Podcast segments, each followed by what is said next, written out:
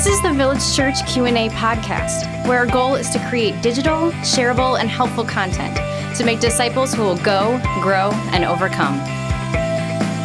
Hey, Village Church, welcome back to the Village Church Q&A podcast. Pastor Tim and Pastor Michael with you. We got a great question again today that's been submitted, Michael. Here it is. How can you best assimilate information into heart change? Yeah, I, I appreciate the question. I, what I would prefer to do is Mhm. answer a different question that in the Ooh, process okay. answers this question. okay. How's that? All right. Uh, the question that I would like to answer is how do people change? Oh, yeah. And I, I And we're not I- talking about behavior modification. Like, No. no, no, no, no. We're not talking about that. So I, I've spent quite a bit of time thinking about this. I'm not saying that I've landed on like the perfect whatever, Okay. but for me, in terms of counseling, in terms of working with people and just dealing with myself and trying to build a biblical theology, I, I'm regularly in front of people, and so are you. And we need to take them from point A to point B. Okay. And there are sometimes it's behaviors that need to change, but what we know as pastors is that real change, long term change happens because there's a change of heart. So your heart is the core of a person. Your heart is what drives your thoughts. It's what drives your decisions, your behaviors, because it drives your wants and your desires. And so the question, which I appreciate, is how can you best assimilate information into heart change? The person understands something really pivotal. If my heart will be changed, my behavior will be changed, and my thoughts will be changed. And so this for anybody. Like you might be an, an addict you might be an abuser you might be a liar you might be a thief right? All of these are the overflows of a broken heart and we need to put this heart back together. So three ways people change. Uh, number one is people change their heart by changing their behavior. So I'm not saying this is the end all. I'm just saying this is a, a, a reality. So you'll go to a lot of churches and they're all practical, practical, practical, practical. Typically because you have a doer as your preacher, which is mm-hmm. great. And if you change your behavior, it does make an impact on your heart. But it doesn't make an enormous impact. It's just a small impact. So if I stop stealing and I discipline my behavior, that will slowly start to affect my heart. And that's a reality. So we need to use this thing that we have called self control. Everybody has it, Christian or non Christian. Christians just have more of it. And we need to use this thing called self control. And as you control your behavior, then your heart will change. Okay. So that's one aspect of real life change. So here's a great way to change your heart. You're you lust a lot. Well, stop looking at pornography. Like that actually will begin to um, That's right. change parts of your heart. But here's the reality: um, what you do is a small portion of how you change your heart. The second way heart is changed is through what you put into your mind, and that's where this question gets to, which is how can how can you best assimilate information into heart change? And here, here's what happens as the brain thinks God's thoughts, um, those thoughts change the heart slowly. And so I think of it like drips of water. Let's say your heart is an empty tank, right? And every time you read the Bible, it puts another droplet of water. And your goal is to fill up this tank. The problem is there's a hole in the tank. So as you're filling it up, it's continually leaking, you know? And uh, every time you make a right decision, that's another droplet that goes in, and your heart is being filled up. But the reality is because of sin, it's constantly being drained as well. And so here's what happens is you put in your brain God's thoughts, and as you control your behavior, both of these have a pretty massive effect on your heart. Now, the third way the heart changes is just by simply divine intervention. And this is the most strategic, the most effective, the most final way. And uh, so, the way I like to think about it is I'm going to control my behavior. I'm going to control what I put in my mind, and these are going to change me, but very slowly. But what God does on top of this is that's what changes me quickly. Yes. So what I have to do here is I need to plug up the holes where I'm leaking, put in the right stuff, and then let God at his own pace change my heart. Now, so we say your head, your heart, your hands. You change your hands, you change your head, God changes your heart. Mm-hmm. As I say all that, the reason I put it like this is because some people are like, I'm thinking all the right thoughts. I'm like, yeah, but you're looking at You're still pornography doing the over wrong here. You're still doing the wrong thing. Or they're like, oh, I'm doing the right thing. I'm like, yeah, but your brain is completely discontent. You're not thinking right. Right. Your head and your hands, your behavior and your mind have to align. And as they align, Correct. your heart starts to change. And the opposite is true. If you start acting um, in a way that is not in obedience to God's word, your heart starts to go into a negative place. So we try to like plug up the holes so it leaks less success and we try to put in into our mind the right things and into our with our behavior the right things. And these have i would say measurable but minuscule effects on our hearts. Um, where they have long-term effects is when you do this over the long haul so someone's like i'm a porn addict well that's not going to change quick okay?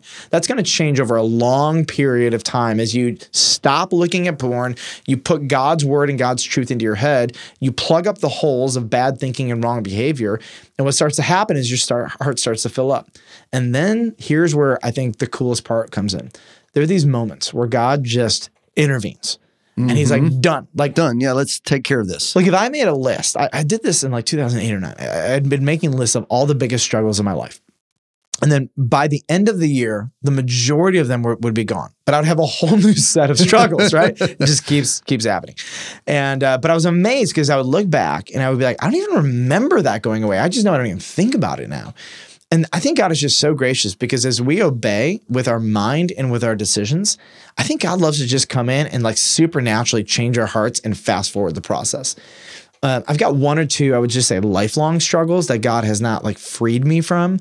But by and large, these little things, as I control my behavior, my mind, God just tends to jump in and, and change them. But this is where you'll never know how much you're being changed until you start documenting your areas of struggle, which I think is why journaling is one of the best like things that you can do. Mm-hmm. So the question is, how can you best assimilate information into heart change? And I would say information is best assimilated into heart change by constant intake and obedience to what it says. Yeah.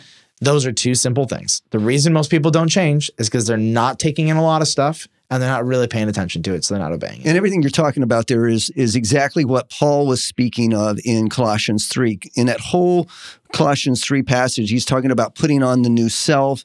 He's talking about how to do that, mm-hmm. which is really heart change, which heart change leads to behavior change. Mm-hmm. He's talking about things that you need to focus on, things that you need to put in your mind, Yep. things that you need to put on and things that you need to take off, Yep. things that you need to now no longer do, you need to put to the side. That is how heart change happens. Yep. And it's from the heart that the hands Yep. flow. So the heart is driving everything, but this is this is what I think the beauty of self-control is.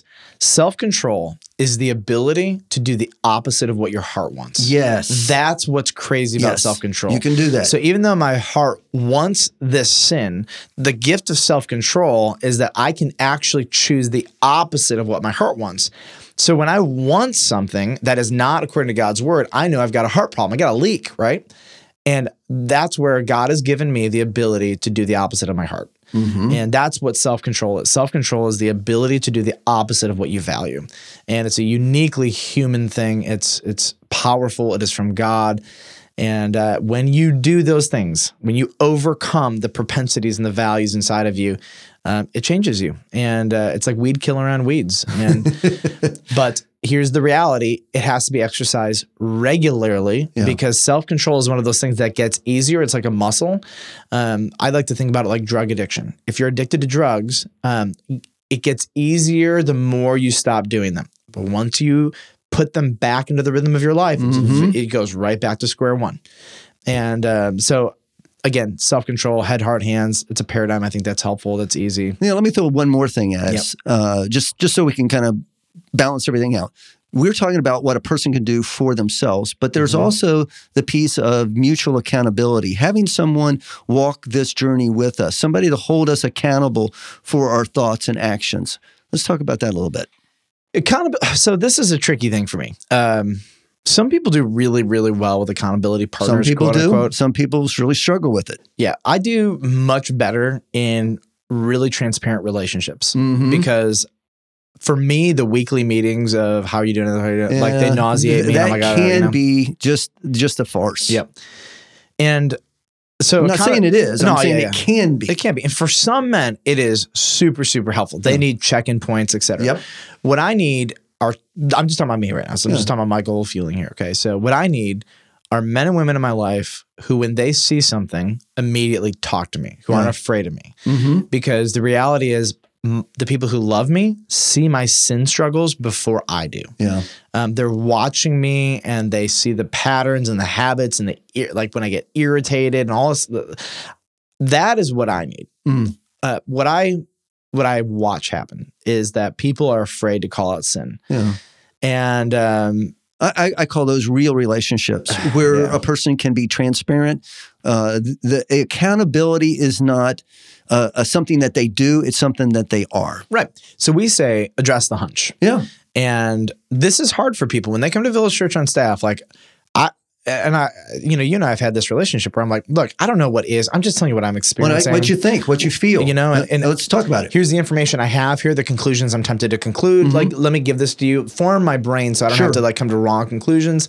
Sometimes I think I have the right conclusion, and you're like, no, that was the wrong conclusion. Here's some context, and that's gone both ways. It's Yeah, like absolutely. and, and that's fine. But at least we're talking. Yeah, you know? and that's a that real is- relationship, right? Not not just this. Uh, how you doing? Yeah, we're doing fine. Yeah, Yeah, great. oh, Move uh, on. And, and I don't I don't ever want to be in a place where I'm afraid to say something to you. Mhm. As soon as I get Exactly. afraid, likely it's because you have been defensive, or if you're afraid, it's because I've been defensive. You know, fear does not ever produce love. Like that just does not happen. Right. And uh, but even if even if I got defensive, um, I still think you would say, you know, forget you. I am not going to let your defensiveness make me afraid of you. I love you too much to, to buckle under under your strength of defensiveness. You know, Uh-huh. I think that goes both ways. Yes. But that's where I think most people don't change because A, they are afraid to talk about their sins, shine light on it, and B, they are not in a community that can say, hey, watch out for that. Yeah, watch out. Watch out for that. I'm seeing something here. The older you get, I want to be really clear on this. This is not, I'm not talking to you, Tim. I know I'm serious. I, I, I do understand the age difference here, and this is actually not about you. Um, in fact, I could say your ability to receive feedback is second to none. So, Thank you. Yes. But the older you get, uh, the more you dislike candid, hard feedback. Generally so- speaking, I would agree. Yes, this has In- been in- my general yes, experience. yeah. You know, the more spiritually mature you are in a community, the harder it is to receive. Really? Oh, I totally like See, I would. the hardest yeah, guy. Now, yeah. if they are really wise, yeah, they will take it. yeah, they will listen. Um, but it is it is interesting to me when I have to sit down with older men and say, "Can I just can I just Yeah. tell you what I'm seeing?" You know, um, way, way, way, way easier with younger guys.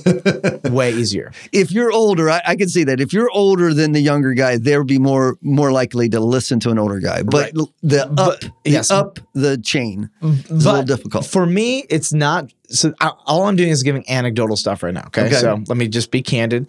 It's not about. this is not about the young person to the old. As I watch. All right, let me just lay out my dynamics. As I watch, there are a couple of them, right?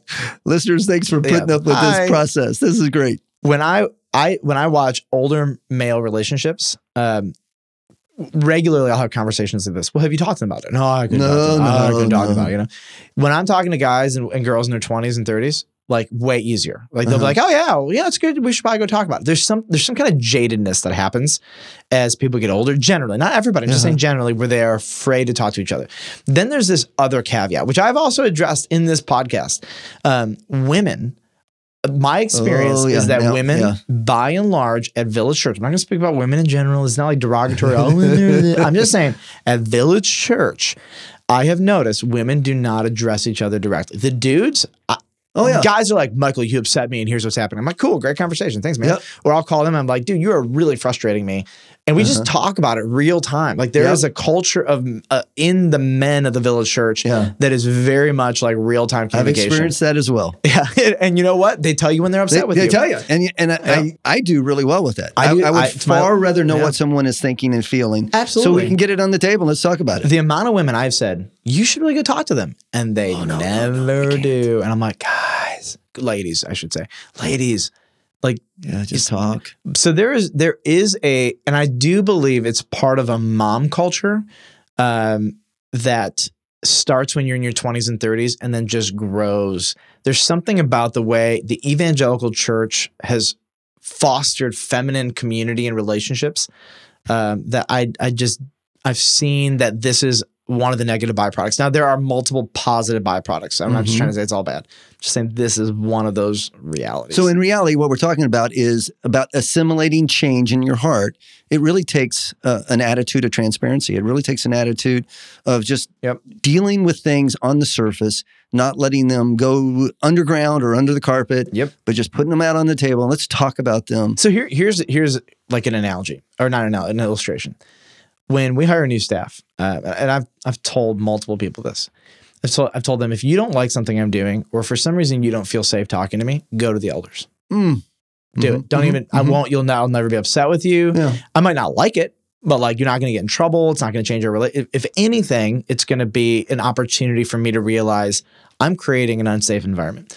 And that's hard for people to believe because most of the time, like, don't go to my supervisor, you know. But like, Right. no, I'm like, no, go to my supervisors, like, truly, because if you're not feeling safe with me, or, or maybe you're confronting me and I'm not getting it, or something's not changing, if there's sin in my life, don't be afraid of me. Um, and I've also told people you can go to any one of our staff if you have a problem that you're working through with me and you need advice. Any of our staff are Yeah, because you're asking for advice, trying to resolve the issue. yeah, I trust. You're not gossiping. You're trying to resolve. Right. You I, know. I trust our staff. I am totally fine if you go to Bethany and say, I've got, I'm trying to work through this thing with Mike. What do you think I should do? Because Bethany knows me really well. Mm-hmm. And she would say to you, here's what I think you should do. I trust that if you and me have a squabble and you're trying to figure out the best way to go about it, she's not going to have a negative view of me because you and I had a squabble. And maybe I did something wrong. I've done a lot of things wrong and dumb, and she's forgiven me for them, and vice versa. I don't need them to think I'm perfect. I don't need them to think I'm the best leader. I don't need them to think I'm the best pastor. And so if it helps you process with her, do it. That's fine. That, that doesn't upset me at all. Um, and if I do something dumb, then I need to just get to a place where I own it. Yeah. And that's a very, I get that that is unusual in pastoral circles, um, but it has proven to be really helpful for me um, because it's it's actually it's made me want to have a humility that allows people to come speak to me. Mm. Um, I don't I don't always like it, but I don't have to like it. Um, nobody likes being told they're wrong, but I want to I want to please God. I want to love people, and I want to have that community around me. So I would say it takes you having a community, it takes you having a willing heart to receive it. Uh, again, I think m- accountability is more about the kind of relationship the you have than the organization of their Uh, weekly absolutely. meetings. So, Yep. Yeah, for what that's worth. That was a lot of. I don't even know that we actually answered the question, but Well, we try. we tried. There we go. Thanks, listeners, for joining us today. Please come back next time when we answer another question, which will be I've heard that God allows us to go through difficult seasons. Is this always true? Hmm.